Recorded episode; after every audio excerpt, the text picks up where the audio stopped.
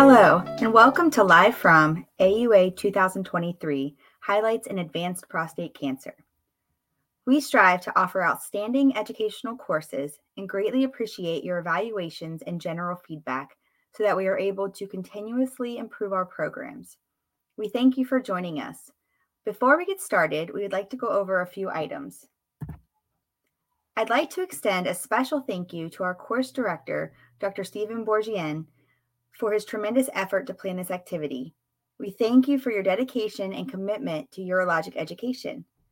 Thank you as well to our distinguished faculty, Drs. Michael Cookson, Alicia Morgans, and Kristen Scarpato, for their time, talent, and expertise. The AUA is accredited by the ACCME and designates this enduring activity for a maximum of 1.0 AMA PRA Category 1 credits. The AUA is not accredited to offer credit to participants who are not MDs or DOs. However, the AUA will issue documentation of participation that states that the activity was certified for AMA PRA Category 1 credit. All persons in a position to control the content of an AUA educational activity are required to disclose any relevant financial relationships with any commercial interest. Please visit AUA University to view faculty, education council, and COI review workgroup disclosures.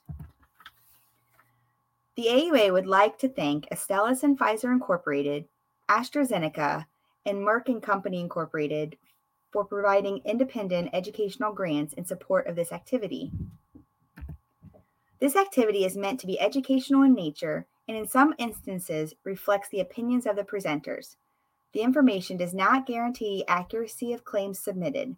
Please verify the accuracy of individual medical claims submitted and please follow individual insurers' rules. Thank you for attending live from AUA 2023. I will now turn the program over to Dr. Boorjian.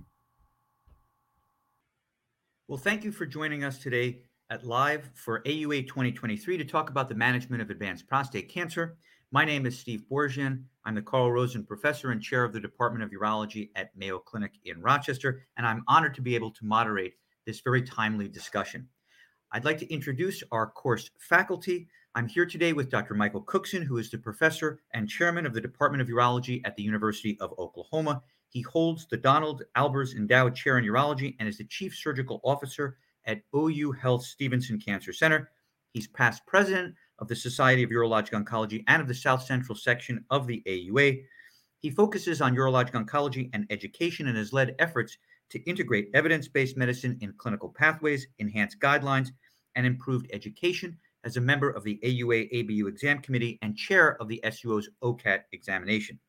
He served previously as chair of the AUA CRPC guidelines panel and currently is the vice chair of the AUA's Advanced Prostate Cancer Guideline panel. An accomplished researcher, lecturer, and teacher, he's co authored or authored over 250 peer reviewed journal publications and more than 30 book chapters. He's recognized nationally and internationally for his contributions to the field of urologic oncology. Dr. Alicia Morgans is a genitourinary medical oncologist and the medical director of the Adult Survivorship Program at the Dana Farber Cancer Institute in Boston. She joined the team at Dana Farber to evaluate survivorship and therapeutic research for genitourinary cancers and their survivors. She is a clinician and physician investigator specializing in investigating complications of systemic therapy for prostate cancer survivors in particular. Her work has included the study of skeletal, cardiovascular, diabetic, and cognitive complications of prostate cancer survivorship, as well as treatment decision making in the metastatic prostate cancer population. In addition, she's been awarded several federal and foundation grants to investigate the cognitive effects of hormone treatments for advanced prostate cancer and treatment decisions in men with metastatic prostate cancer.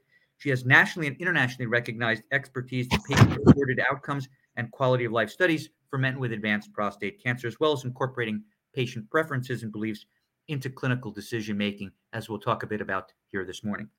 Um, I'd also like to introduce Dr. Kristen Scarpato, who is an associate professor of urology at Vanderbilt University Medical Center, where she completed her fellowship in urologic oncology. Her clinical and research focuses include diagnosis and management of prostate and bladder cancer. She is committed to education and serves on the SUO Education Committee. SUO Fellowship Committee and the Young Urologic Oncology Executive Committee. She's also the, Uro- the Urology Residency Program Director and Vice Chair of Education for Urology at Vanderbilt. Welcome, Doctors Cookson, Morgans, and Scarpato. When we think about the scope of the of the issue that we're going to be discussing today, prostate cancer represents the most commonly diagnosed solid organ malignancy for men in the US and remains the second leading cause of our cancer deaths. Deaths from prostate cancer typically result from progression of disease to metastatic castration resistant prostate cancer. And in fact, the incidence of metastatic hormone sensitive prostate cancer continues to increase in recent years, estimated at approximately 5% per year. Fortunately and notably, the field of advanced prostate cancer represents one of the most active areas of investigation in GU malignancies, with exciting developments in recent years in imaging for more accurate staging, therapies with enhanced efficacy, combinations and sequencing of treatments, as well as a greater understanding of the role for genetic testing in these patients, including to guide potential treatments. AUA 2023 included a number of programs covering these various advancements, and our goal here is to discuss a bit further several of these programs. So let's start by talking about the opportunities and challenges with the introduction of PSMA PET imaging and what that's offered to the care of patients with various disease states of advanced prostate cancer. Dr. Cookson, you are the course co-director for Thursday's Evolving Landscape of Advanced Prostate Cancer course. You also directed the AUA guidelines course on advanced prostate cancer at the meeting. And this topic of PSMA PET imaging was the subject of a plenary crossfire section. So the 2023 updated advanced prostate cancer guidelines have modified the language um, re- regarding the indications for PSMA PET imaging. Let's start with patients who experience PSA recurrence after local therapy failure. The guidelines now offer PSMA PET as the preferred staging modality. That's right, Steve. Um, it is definitely the first area where it was studied. And in these patients who have suspected recurrence, biochemical recurrence after failed local therapy, whether it be surgery or radiation, PSMA PET is the preferred imaging modality. This is largely due to its enhanced sensitivity, even in very low PSA ranges where it outperforms conventional imaging. So, so as a follow-up, then, how do you envision going forward clinicians altering care in such patients based on PSMA PET findings. For example, um, the role of metastasis directed local therapies may change here? Yeah, given the ability to identify uh, these metastatic sites when they're small and early, this has now renewed the interest in the concept of this metastasis directed therapy. The majority of data to date is retrospective. However, there are some low volume or oligometastatic that usually referred to. There, there can sometimes be three or less, sometimes five or less, but these trials that have been done have looked at avoidance of or delaying institution of androgen directed therapy or perhaps reduction in progression of disease. There have been um, some of those type of therapies uh, studied, and then uh, of course the uh, Vision trial, which I'm sure we'll talk about later, actually using theranostics and and really doing a PSMA scan finding out where the lesions are. These are usually currently patients who've failed multiple therapies and then directing uh, treatment such as lutetium towards those.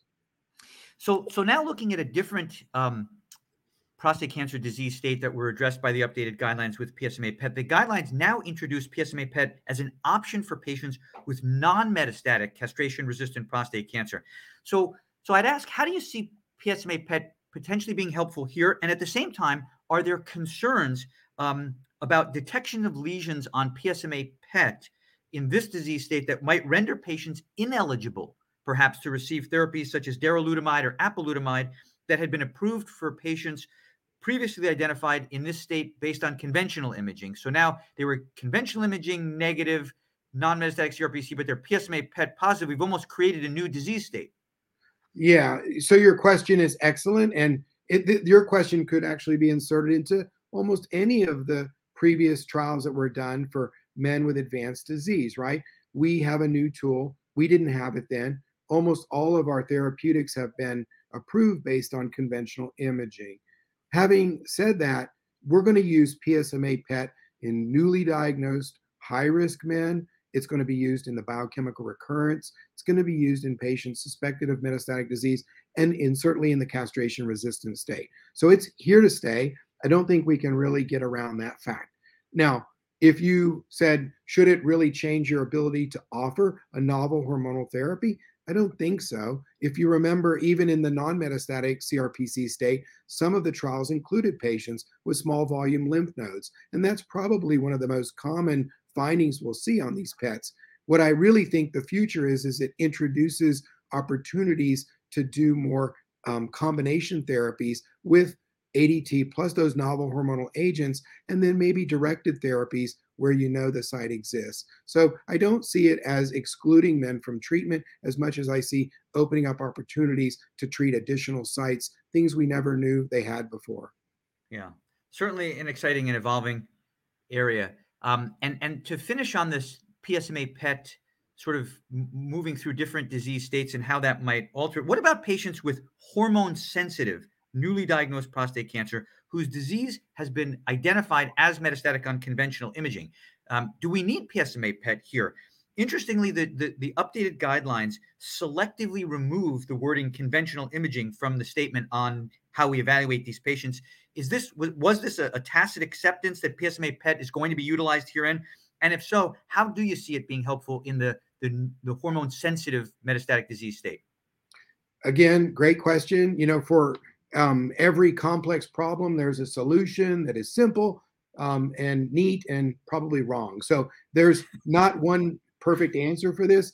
I don't think you would need um, a PET scan if you already saw a disease that was advanced on conventional imaging to offer the combination treatments, uh, the doublet therapies, the triplet therapy for you know truly metastatic disease. But in the future, again, we may be layering some additional targeted therapies in there, and it may serve also as a reference for response to therapy. So I, I don't know that you need it to initiate treatment when you can clearly see it on on conventional imaging but it may enhance your management going forward so i think it's going to be incorporated into the to the uh, staging workup Got it. Thank you. So let's stay then in this disease state of hormone sensitive metastatic disease, which in fact was the topic uh, of a plenary panel session on Friday of our AUA meeting.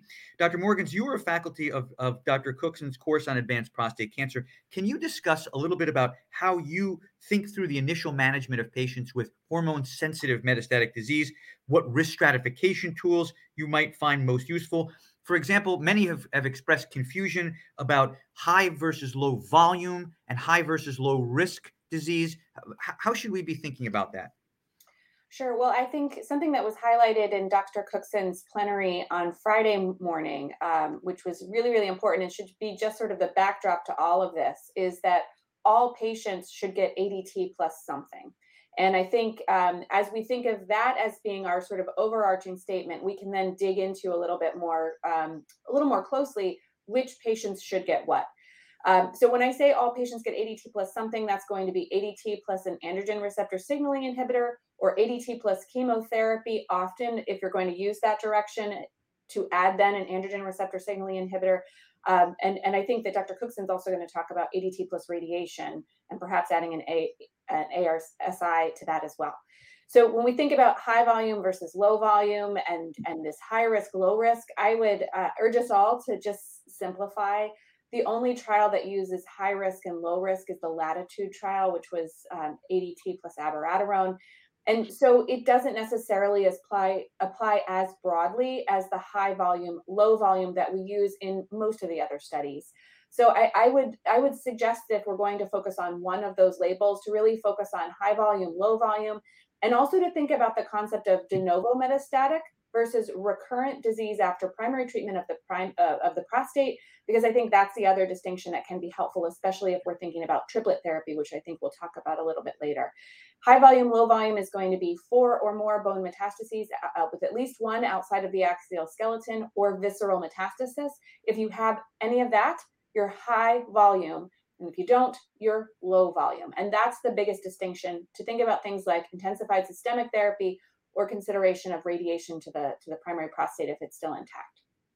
So that's a super clear way of thinking about it. Thank you for that that explanation. That actually does lead to to sort of the next topic is that with several approved systemic therapy options in this disease state, as you've mentioned, broadly categorized as chemotherapy and androgen pathway directed therapies, how do you make that treatment selection with different mechanisms of, of activity like this. And perhaps most notably, one of the hot topics here is what's been variously termed triplet therapy or treatment intensification, ADT plus docetaxel plus either abiraterone, prednisone, or darolutamide. Who, in your mind, are the optimal patients for that sort of intensified regimen? So let's pull that group out first, because that's going to be the group that we want to identify because we have the opportunity here to intensify and try to do even more. These are predominantly going to be de novo metastatic patients. Um, and so we know that de novo metastatic hormone sensitive disease has a poorer prognosis, more aggressive disease pattern in most cases than someone who's had primary treatment of the prostate with radiation or, or surgery and now recurs sometime later. This does get a little bit tricky because we do have those patients where we perform maybe a prostatectomy and the PSA doesn't go down and then we might do something like a PSMA PET or even standard imaging and find, oh, there actually was metastatic disease. I didn't I didn't do that staging initially because that maybe the Gleason score wasn't high enough, or there, there was no indication that the patient was actually going to be high risk. That patient population probably fits into de novo metastatic disease given the timing there. But that's a that's a relatively small population. For those de novo metastatic disease patients, again, applying that high volume, low volume for high volume patients, those are the patients, if chemo fit, we might think about using ADT, docetaxel, and either abiraterone or darolutamide based on those studies. So de novo high volume, that's kind of a no-brainer if the patient is chemo fit. For patients who are de novo metastatic and low volume, this is a kind of gray area if the patient is seems to have aggressive risk features in the in their cancer beyond even being metastatic hormone sensitive, maybe PTEN, P53, some of these kind of poor prognostic uh, markers. If the patient is young and otherwise very fit, wants to be aggressive, you can think about intensified triplet therapy in that population as well. But for most patients with low volume disease, even de novo metastatic, I think low volume, we're really thinking about ADT and an androgen receptor signaling inhibitor, um, except for that small population in the de novo metastatic, as I said, young, very healthy, wants to be aggressive. When we think about that low volume population, ADT, and then choose your androgen receptor signaling inhibitor, whatever you feel comfortable with, whatever works with the patient's comorbidities and drug drug interactions, but intensify. Um, and again, this is a population where we're also going to want to think about radiating the prostate. For patients who have recurrent disease, this is going to be for most patients ADT, androgen receptor signaling inhibitor. If it's a high volume patient, though, we can think about using triplet therapy again in patients who are young, otherwise healthy, certainly chemo fit, and want to be aggressive. So there are some gray areas. There are some clear kind of slam dunks. Um, but uh, but that's where your clinical experience and your your use of the guidelines, which have been updated, um, can really come into play. Steve, can I comment on you know there's a lot of data in what Dr. Morgans just explained, and and you know in preparation for our plenary, she really highlighted um, sort of the limitations that we're seeing and and we need to do better as a urologic community caring for these men. The real world data suggests that really we're underutilizing therapy beyond ADT monotherapy. And so while an expert or a medical oncologist or a multidisciplinary team can ultimately parse out triple therapy versus doublet therapy it's really important for the audience to understand that with rare exception most patients should be offered at least combination therapy with a novel hormonal treatment. And then we're really improving survival by many cases more than a year. Um, and we're giving them opportunities to maybe even receive additional treatments that are currently under investigation that could additionally prolong their life as well as the quality of life. So, really getting that combination therapy um, mantra going would be a move forward. Yeah, thanks, Mike. I think that that's a really important message that we want to leave our, our our audience with, which is the data on on the the additional therapies here and the survival benefit, and and and and still, unfortunately, kind of slow to have uptake and and see that that practice change. Um, if I could just follow up with one more question here, Dr. Morgan, it just kind of came to me as you were you were saying that. Um, role any longer for for for the doublet therapy just to be ADT and docetaxel in the in this hormone sensitive state or kind of going by the wayside? And if you're going to add chemo, should add So, um, so this is a great question. The updated NCCN guidelines say that if you're going to add the chemotherapy to your ADT, you might as well just add darolutamide or abiraterone, um, assuming you can get coverage for that triplet combination, and assuming that the patient doesn't have drug-drug interactions or comorbidities that are going to limit that. Um, which is a very clear mark in the sand that um, that that I was a little bit surprised to see. Uh, the AUA guidelines do not go that far, but I think that they are sending a very similar message that uh, triplet therapy for chemo fit patients is really better than ADT docetaxel alone. So there should be few patients that we can't get ADT, docetaxel, either darolutamide or abiraterone if we're already going to use that chemotherapy. And we do have to remember that abiraterone is now generic and also has some flexibility in terms of giving one tablet with food for patients where there's really a financial barrier. So between the generic option and then maybe kind of t- tinkering with the the delivery of one tablet with food and still with the prednisone rather than four tablets on an empty stomach we can and should consider trying to get that triplet approach if we are giving ADT and docetaxel. Thanks. Um, and to finish out sort of the management of the newly diagnosed hormone sensitive metastatic state, um, something that Dr. Morgans alluded to, Dr. Cookson, was the role of, of primary therapy with prostate radiation in particular, local treatment um, for patients with metastatic disease. How and how should we be thinking about this approach and, and in whom? So there have been a couple of studies that have looked at what is that added benefit to um, giving local treatment in the setting of metastatic disease. And while the studies usually included all comers, um, and there was some maybe delay in progression with treatment with radiation to the primary, really the the data came through for survival advantage in the low volume men. So low volume disease, um, metastatic, consideration for primary radiation. The role of additional therapy or even inclusion of surgical treatment is under investigation. So, really, no role for surgery in those men at this point, but certainly consideration for primary therapy, possibly pelvic, um, whole pelvic radiation in the low volume metastatic patient. Thank you and certainly be interesting to see as this evolves with clinical trial development and and, and an ongoing trial that we that we have um, known about from in this disease state as well. So let's move to our next broad topic, which is the role of genetic testing for patients with high risk and advanced prostate cancer. Indeed, data have continued to emerge regarding indications and importance of genetic testing in these patients. And several programs at AUA 2023 offered education on this important topic, including courses by Dr. Joseph Wagner, Dr. Todd Morgan, and Dr. Hong Truong.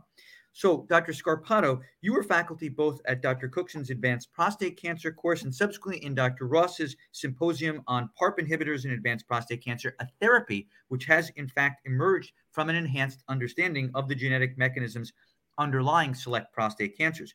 While we'll cover PARP inhibitors a bit later, let's start here in terms of indications for germline genetic testing. Can you speak to what are the criteria that clinicians should be following to determine if germline testing should be undertaken in a patient with newly diagnosed prostate cancer? Sure, yes, thanks. Uh, certainly, clear guidelines exist, and urologists play a really important role in ensuring that germline testing is done. So, a newly diagnosed patient can be a patient who has localized disease or someone who has metastatic disease. So, let's start with localized first guidelines would recommend that patients who are classified as high risk or very high risk should have germline testing. And actually, we should consider for our patients who are intermediate risk and have um, intraductal or cribriform morphology that we consider germline testing. And then all patients who have regional or metastatic disease should be offered germline testing. And then of course, taking a family history is a really important part of management of our prostate cancer patients and patients who have specific high risk family history. So, relatives who have breast cancer or ovarian cancer diagnosed at a young age, or um, first degree relatives who have prostate cancer who are diagnosed at a young age. Um, family members who have certain uh, high risk syndromes like Lynch syndrome, and then those with ancestry like Ashkenazi Jewish ancestry. Thanks. Um, and certainly an, an, important thing, again, to increase awareness of so that we increase utilization and uptake. So, Dr. Scarpato, our 2023 AUA um, updated guidelines state that for patients with metastatic hormone sensitive disease, somatic testing should be considered as well. Um, the difference between germline and somatic testing can be confusing for many. Um, can you talk a little bit about what these different terms refer to, um, as well as why and for whom somatic testing should be obtained, particularly for the patient who asks in clinic, how is this going to change my treatment?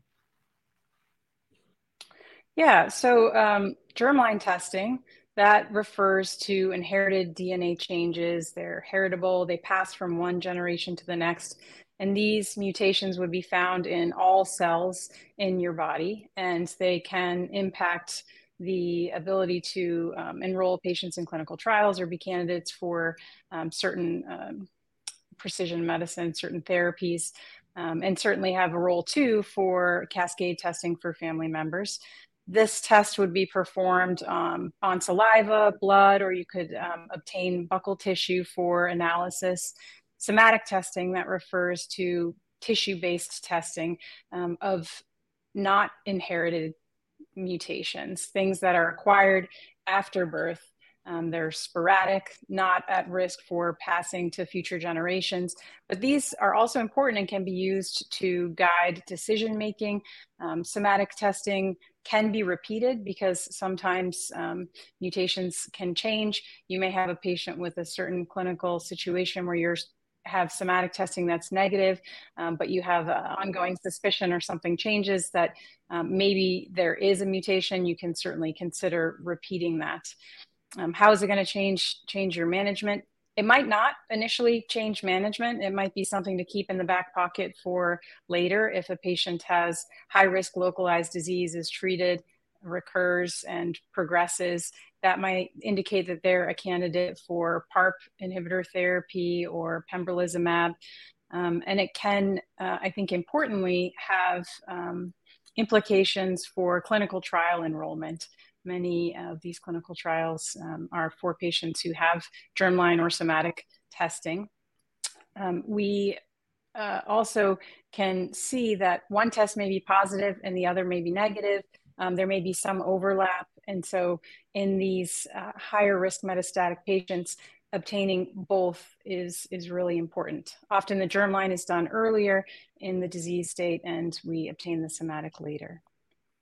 And, and, and you mentioned, um, you know, one of the things clinicians should be looking for uh, it would be a change in the patient's clinical course that might prompt repeat biopsy or somatic testing as well as germline what are some examples of changes? So new metastatic sites, or is it a, a change in pace of disease, PSA? What are the things that might trigger, um, you know, somatic biopsy testing?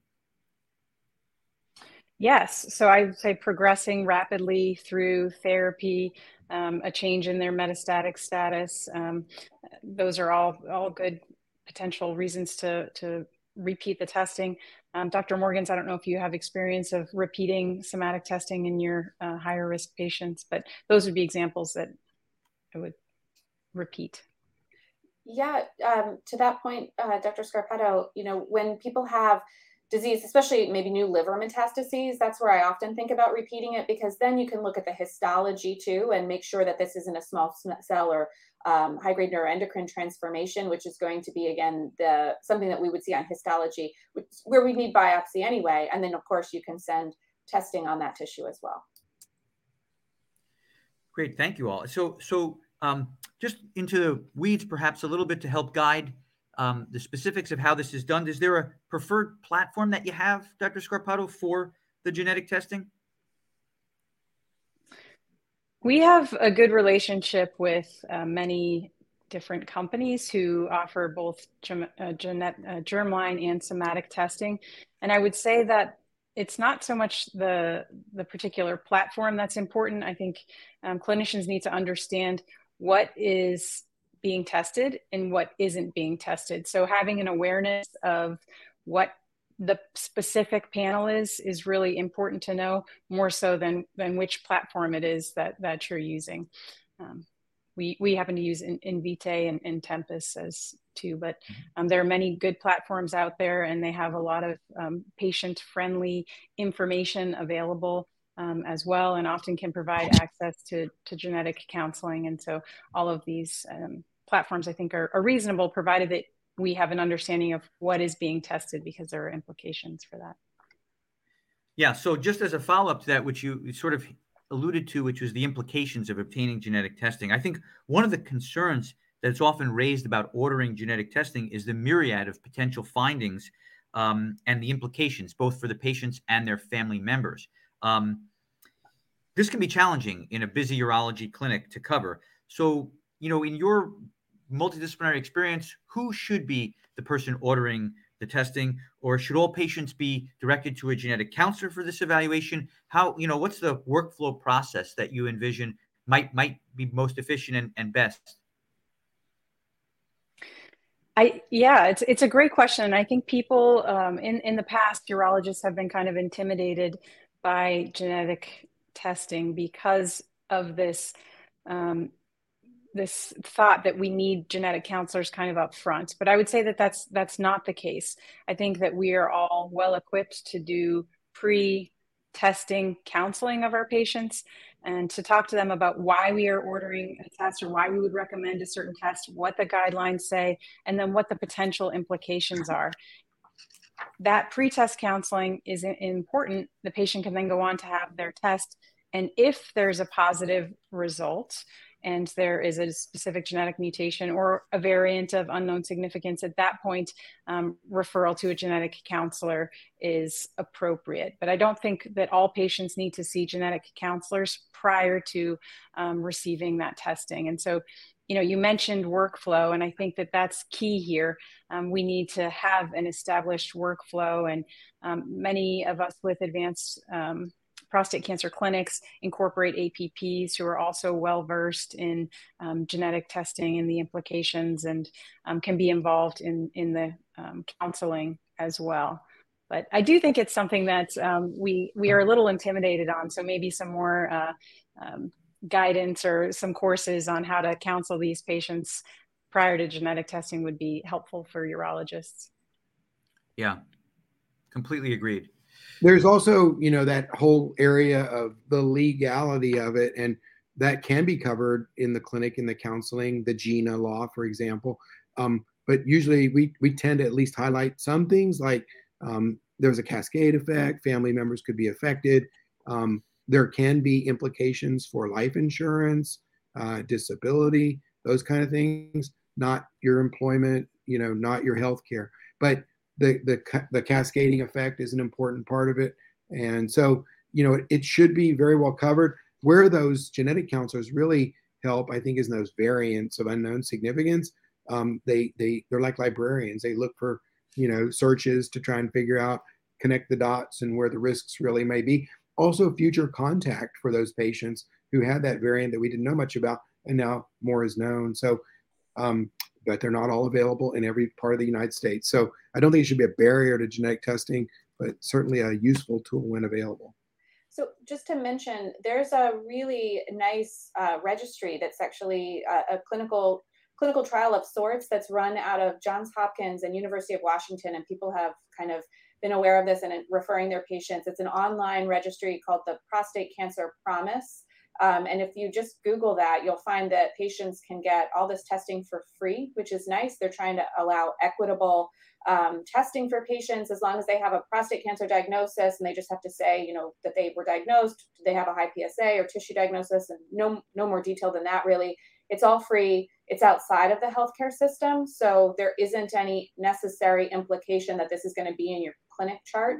Um, and and it and then if patients have a VUS or um, or a, a, mutation that's pathogenic, they actually get counseling through this program. So um, I think that the larger goal is to ensure that we have a, a, a, more representative understanding of the genetics of our prostate cancer population and to ensure that equitable distribution of testing. And I use it in my clinic all the time for some of the reasons that were mentioned, including coverage and concerns about it being included in their chart. Great discussion. Thank you to, to, to all of our, our panelists for that. Let's move to focus now on ther- novel therapies for patients with metastatic castration resistant disease. And perhaps um, the newest development in the management of advanced prostate cancer is the FDA's approval of lutetium PSMA 617 for the treatment of patients with MCRPC. And indeed, lutetium has now been included in the 2023 AUA Advanced Prostate Cancer Guideline Update. Uh, Dr. Morgans, you were also a faculty member on Dr. Mao's course on the changing face of advanced prostate cancer. Can you discuss a little bit about how you think where lutetium fits in in the ever evolving treatment sequencing for patients? Who's a candidate for lutetium, and when would you use it? So lutetium is is complicated for so many reasons, um, but such an opportunity for our patients again to have a novel mechanism novel mechanism of action as an option for treatment of their advanced disease. It is currently FDA approved for patients who have had progression of their prostate cancer after treatment or during treatment with uh, chemotherapy and an androgen receptor signaling inhibitor. And this is really the population that was studied in the initial VISION trial. Um, in this setting, we know that this, this drug is going to be targeted to PSMA expressing prostate cancer cells. And so we also need to make sure that patients have a PSMA PET so we can identify those patients who are going to potentially benefit from treatment if their prostate cancer does not have a PSMA uh, PET um, positivity, so their cancer cells do not express PSMA protein, they are unlikely to benefit and they were not included in the trial population. So, so that's really a biomarker that we use to select patients. Though it is a, a, approved right now, it is in short supply in terms of standard of care. And as this um, activity is going to be an enduring one, I'm hopeful that by the time you hear this, that perhaps that will no longer be an issue. Uh, but currently in practice, there are some challenges in terms of starting new patients because of, of supply chain issues. Um, but that's where it's approved. We are expecting that that will resolve.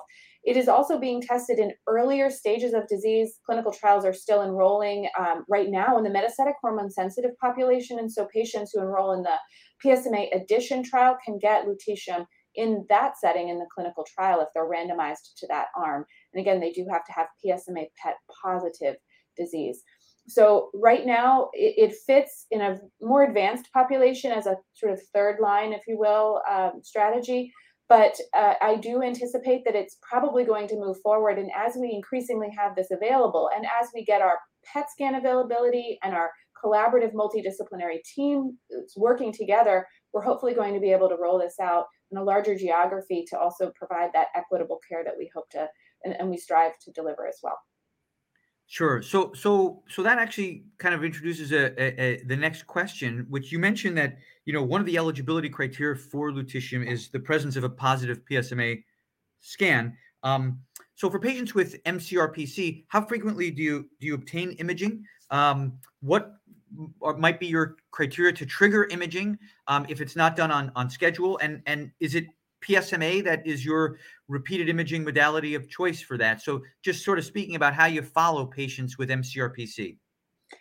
What a question, uh, Dr. Boorjian. So, there is no strict guidance on how we necessarily follow these patients. And it's something that I think um, has been a topic of conversation because without that guidance, which is, is tough to deliver, to, to be honest, I guess, because disease can be so different and heterogeneous in that MCRPC setting um, it can be it can be challenging to sort of give those recommendations. I would say if a patient ever has new clinical symptoms or a rising PSA, I repeat uh, imaging at that time. If I'm doing imaging to understand eligibility for lutetium PSMA 617, I will use a PSMA PET scan.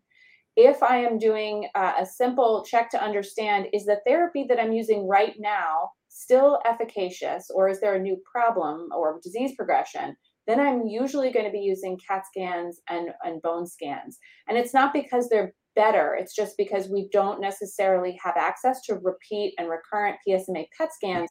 And I don't want to not have the opportunity to use that type of imaging when I need it to select patients for lutetium treatment.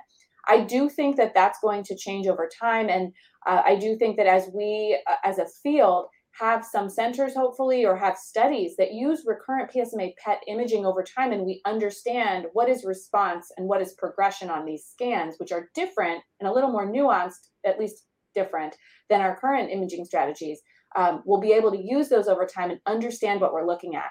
Because right now we also don't necessarily have clear co- cohesiveness around what does progression look like? Is it just some area looking brighter? Is it new spots um, and, and, and how can early treatment actually potentially cause PSMA PET flare, similar to our bone scans, that might not be disease progression, but is simply just increased uptake because of changes in PSMA expression on our cancer cells. So I'm I'm, I'm, I think I'm diverting a little bit from the, the point of your question, but certainly new symptoms, any concern for progression because of PSA rising. In general, I also in the MCRPC setting will repeat my conventional bone scan CTs around every six months, even if none of those things are happening in patients, particularly as they get more advanced, just to make sure that I'm not missing progression that is not being signaled by PS, PSA rise, because that can happen maybe 20% of patients. And I don't want to get to the point of symptoms before understanding that they're progressing if I can avoid it, because we do know that symptomatic disease has a poorer prognosis and intervening more more uh, quickly can potentially prevent some of that and maybe get better response from our therapies. Well, I certainly appreciate you taking on a question for which there isn't a clear answer, um, and uh, and offering us some guidance and, and clarity on what we could do practically um, in, in, in treating patients, you know, in our clinics going forward. Um, finishing up on on lutetium here, what about adverse event profile, sort of of this therapy? Um, important side effects for clinicians to be aware of, and and any sort of routine um, laboratory testing that needs to be monitored or obtained in patients that are being being treated with lutetium. Yes, absolutely. So, um, so lutetium PSMA six one seven, which is the, the currently the only lutetium agent that we have available, but I should signal that we expect and hope to have additional agents that are targeting different things or using different linkers or different moieties to, to get our, our lutetium to, to the to the uh, prostate cancer cells. These are on the horizon. So currently, we're talking about um, lutetium PSMA six one seven, also called Pluvicto.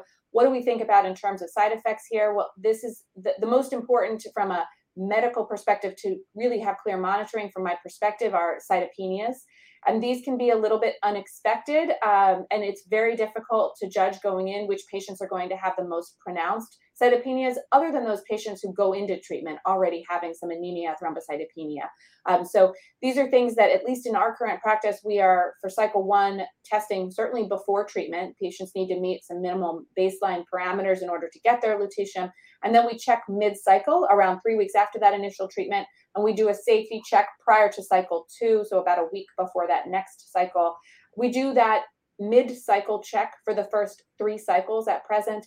This is not something that is necessarily standardized, so just sharing our experience. And then for the subsequent cycles, as long as they've had really robust counts, we're we are not requiring that mid-cycle uh, check all the way through six cycles of, of lutetium PSMA 617. Other things to think about uh, certainly are things like fatigue um, and things like um, some salivary gland uh, issues where patients have decreased salivation because they there is going to be some delivery of, of radiation to their salivary glands.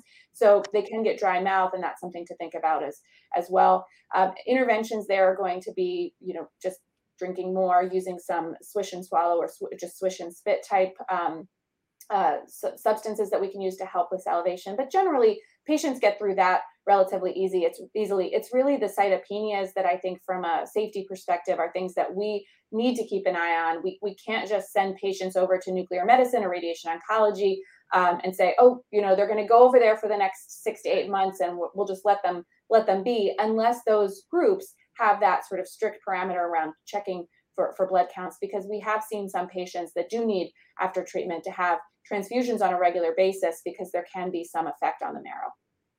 Yeah, I mean, I think all this points towards even further the, the value and benefit of multidisciplinary clinics um, where patients are being monitored and treated by by the team approach. So thank you for those explanations. Um, let's move to the role of PARP inhibitors in metastatic CRPC. Um, Dr. Scarpato, can you outline for our audience just first the, the mechanism of action for this class of agents? Sure. PARP inhibitors have really been around for some time and been utilized in other cancers, and now they've kind of made their way to prostate cancer because we're understanding the, the genetics much more. But first, PARP stands for poly ADP ribose polymerase. And these uh, drugs work to target DNA replication, that, that machinery. Cancers have a mutation, cancers that have a mutation in one pathway become dependent on another pathway for survival. And PARP inhibitors will target that dependent pathway and particularly tumors that uh, have deficiencies in homologous recombination repair, like our BRCA uh, 1 and 2 mutations. Those uh, cancers are uniquely sensitive to PARP inhibition and that um, targeting and, and, that process is referred to as synthetic or manufactured uh, lethality. So basically, the dependent pathway that cancer is relying upon is um, is blocked, and so the DNA damage that occurs, um, those the DNA breaks, they can't be repaired, and it's deadly to the cancer cell. So, so we talked earlier um, about the various indications and benefits of genetic testing in advanced prostate cancer, um, PARP inhibitors have essentially emerged as a form of personalized therapy. So, can you speak a little bit about the patient cohorts um, that PARP inhibitors are indicated in, and and and then kind of more broadly, when would you consider, um, you know, in treatment sequencing, sequencing utilizing our PARP inhibitors? Yeah, so uh, we'll start first with what's what's currently uh, FDA indicated. Um, there were two studies, Profound and Triton, which looked at um, olaparib and rucaparib in patients who had metastatic hormone, sense, uh, hormone ca- castration-resistant prostate cancer with prior therapy, either androgen receptor targeted therapy or um, chemotherapy, and uh, had this HRR mutation. So these patients uh, were found to have radiographic progression free survival advantage and in the mature data uh, overall survival with with PARP inhibitors. So currently those are sort of that's the the indication. So someone who has metastatic CRPC has the this genetic mutation and has been treated with prior therapy. Now, recently, the Triton 3 trial came out and looked at patients who had not had chemotherapy, whereas in the, the um, the Triton 2 trial, um, they uh, had both chemotherapy and an androgen receptor targeted agent. And so now that they're, they don't need necessarily both, both therapies for rucaparib. Now, there have been several um, exciting recent trials looking now at using PARP inhibitors in the first line setting for metastatic CRPC in combination with um, an androgen receptor targeted therapy. And there's uh, a reason there's there's thought to be a, a, synergistic effect between the PARP inhibitor and the androgen receptor targeted therapies. And I don't think we know exactly the mechanism for that but it's thought that there's um, some sort of synergy based on creating kind of like a BRCA-ness, a kind of a, a, sensitive, increased sensitive state with the combination of those um, with the combination of those therapies. And the results from these trials, um, Magnitude, Propel, and TALAPRO 2, indicate that there is a benefit. Um, you, and that's in the first line setting, so not having received prior therapy. I think there are some some debates that our, our medical oncology colleagues um, might you might hear about in relation to um, the trial design. They weren't all testing for these homologous recombination repair genes up front. Um, in Propel, there was retrospective HRR um, testing after patients were, were randomized. And so is is there a benefit in patients who don't have a mutation i think the data is abundantly clear that patients who have brca mutations benefit the most from parp inhibitors. There is a signal that that maybe some patients who don't have those mutations may derive uh, some benefit. But currently what what would i do? Certainly the FDA indications for a patient um, who is blown through other therapies, I would offer a, a PARP inhibitor in that setting for um, metastatic castration-resistant patients with a mutation. And honestly, with the with the newer data, I think in the first line setting, using PARP inhibitors in combination with our BA-CRA, BRCA positive patients would be a reasonable option. Thank you. Um, lots evolving here, and that's you know certainly going to be advancing as our tri- as those other trials sort of mature and we find out more and more going forward. Um, in our final sort of segment of this of this um, discussion here, let's talk about what might be some potential barriers um, to therapy and, and, and some of the challenges of, of, of treating patients uh, with advanced prostate cancer. Let's start here, Dr. Morgans. You know, how do you incorporate patient comorbidity status into selection and sequencing for patients with metastatic CRPC? So I think that the most uh, pressing one here is to understand if the patient is chemotherapy fit or not. And in medical oncology, we typically define this as patients having an ECOG performance status that that really means that they're up, moving around, able to do things, um, and awake for at least half of the day. Um, for patients who spend more than that amount of time sleeping, resting, um, that really suggests that chemotherapy actually could shorten their lifespan or cause more harm than good. And that is not a population where we would want to use chemotherapy as, as a treatment. So that's that's one main main thing. For the androgen receptor signaling inhibitors particularly abiraterone and enzalutamide which if we haven't used them in the metastatic hormone sensitive setting we will want to use an mcrpc uh, we do have to think about cardiac comorbidity. So for patients who have kind of decompensated heart failure patients who um, really do have issues with fluid retention and edema. These are not necessarily going to be patients who are going to want to use abiraterone in um, because you can have some increased fluid retention there, and, and that wouldn't necessarily be a good thing for, for that patient population.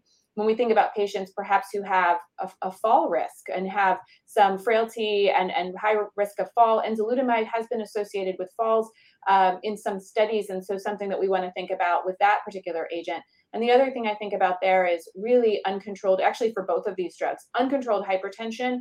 We want to get that blood pressure under control before we start one of these androgen receptor signaling inhibitors because they can increase blood pressure as well. For any of our patients with any of the medicines that we use, we do have to run those medicines through a pharmacy system that has their other co- comorbid medications included because there can be drug drug interactions that we do need to be aware of when we're ordering these agents. And that could be any of our medications, including, of course, the PARP inhibitors. So these are some of the main things. And, and when I think about those patients who might have MSI high status or high TMB or have Lynch syndrome mutations, either in their tumor or in their germline, I love to see those patients because certainly pembrolizumab can be highly effective. But in terms of all of the drugs that we use, this can be one where the side effect profile is generally pretty mild. And so, even in patients who at least in my clinic, are not going to be fit for any other treatment, pembrolizumab can be a drug that we can still deploy for, for many of those patients. So that's that's kind of the the, the basics, uh, and and hopefully again trying to get as many of these drugs to our patients as possible, sequencing them drug after drug. And and to just kind of bring forth two other drugs and with different mechanisms in, in the MCRPC population, when when you consider using Sipuleucel T or radium two two three? So, um, so great question here too, of course, as all of your questions have been. Um, so Sipuleucel T, it's a unique population as both of these drugs are. This is going to be an asymptomatic population, one that typically does not have a large burden of visceral metastases, particularly liver metastases, um, because we would not want uh, a patient who has really aggressive disease, a patient who is in visceral crisis, uh, a patient who needs a rapid response to be treated with Sipuleucel T, and, and patients who are highly symptomatic are not going to be the population here either.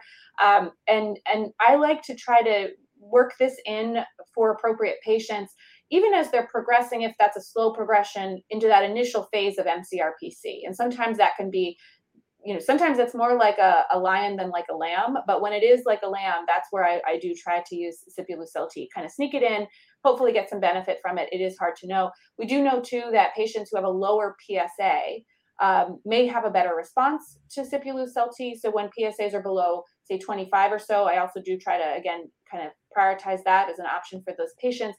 And there is some indication that our Black patients may benefit even more than our white or other um, ethnic patients. So we want to make sure that we want to, you know, of course, think about it for all of our patients, but don't miss an opportunity when there may be a patient population that could benefit even more.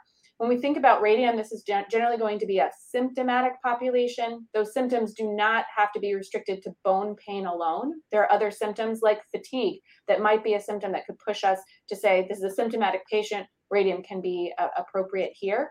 Um, and radium, of course, is going to be restricted to a population with bone only metastatic disease. Lymph nodes, visceral metastases are not going to be affected by treatment with radium. And when I think about it, I want to try to sneak this one in before the patient has more widely metastatic disease that may be in organs or lymph nodes. If I have a window of opportunity with bone only metastatic disease, that might be an option there. And for this treatment, like most of our treatments, the more cycles we can get in, the more effective that treatment is going to be. And there is evidence that the earlier we use it in the disease state, the more uh, opportunity we will have to get in more cycles of treatment. Perfect. Thank you for that. Very, very helpful. Um, Dr. Scarpato, one issue that was discussed at the Evolving Landscape of Advanced Prostate Cancer Treatment course on Thursday, where you were a faculty, was setting up multidisciplinary clinics for management of advanced prostate cancer patients. Can you speak to how urologists can interact with medical oncologists to jointly care for patients who experience disease progression and when, in your mind, perhaps the, the quarterback of care should be transferred? Yeah, well, we we can and should interact very kindly and collegial with our colleagues in medical oncology, but multidisciplinary care is really the name of the game in advanced prostate cancer. And whether it's medical oncology, cardio oncology, radiation oncology, uh, pharmacy, you know, even palliative care, there are, it takes a, a team to care well for these patients. And as the urologists, we're often the ones who first meet with the patients, have established that relationship, and um, continue to follow along and, and, manage these patients, sort of uh, consulting and working with our, our multidisciplinary colleagues as necessary. I think when you when you refer a patient to medical oncology and how much you manage versus how much they manage really kind of depends on your clinic setup. Are you set up with APPs and a team to regularly check labs on these patients. We heard about kind of the, the frequency of follow up that is required and some of the um, side effects that can occur. Uh, do you have a pharmacist who's assigned to you in clinic that can kind of help with some of these drug drug interactions or not? Um, often, I think when patients become metastatic, that is when we involve our uh, medical oncology colleagues, and then it's a lot of um, back and forth and, and open communication that really is patient first, patient focused, and really a team approach to this complex disease state that, as we've said many times, is rapidly evolving.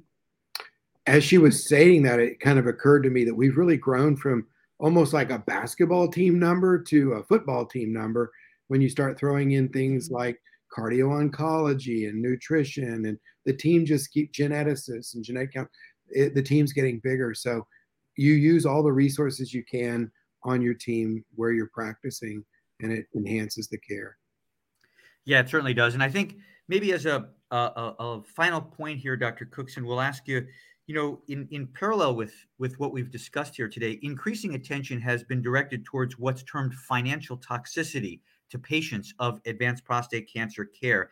And going forward, as new agents such as lutetium uh, continue to enter the landscape and existing agents have expanded indications, how do you in, envision and see this, this financial toxicity impacting the placement and sequencing of, of therapies for patients? Well, that's a another great question. And you know as surgeons and you know urologists we're really trained about the adverse consequences of our surgery. And then as clinicians treating men with advanced disease we tend to think about side effect profiles of the medications and occasionally those drug drug interactions. But the financial toxicity has been largely ignored and we're not trained i wasn't trained about that in medical school in residency etc but it's a big deal. And these social determinants of health and health related social needs they they really impact the patients. Financial toxicity isn't just like the out of pocket cost but it's you know loss of productivity at work it's debt that accumulates. It can even you know translate into housing and food insecurity. So it's a big deal and these trade-offs matter because the consequences of them include uh, not just overall survival, but quality of life and access to the care, whether they'll even engage in care. So I'm certainly no expert here, but we are underutilizing financial um, tools like patient assistant programs, uh, using navigators who can help. Um, of course, there's federal work being done to try and mitigate that through oncology care models and 340B for some of the large centers. But there's a lot of work to be done. Whenever it comes to prescribing medications, we need to be very sensitive to the cost of those and really try to help patients to understand uh, and, and, navigate them into those assistance programs. Um, if we have any time left, Alicia may want to add a little bit to that. I would I would just encourage us also to look online. So there is a program through some of the some of the advocacy organizations have programs that patients can engage with directly. Zero 360 from the Zero Prostate Cancer Advocacy Group is one that I've sent many patients to, and and they've been able to help find you know options for for patients. But I think you you discussed it beautifully, Mike. And and as we continue to care for the whole patient, I I know that we're going to need to continue to focus here as well. Well, wonderful. I, I will wrap up here just by thanking Doctors Cookson, Morgans, and Scarpato for your time, your expertise here, taking to discuss this this timely and important topic uh, with us. Uh, very much appreciated, um, and thank you again.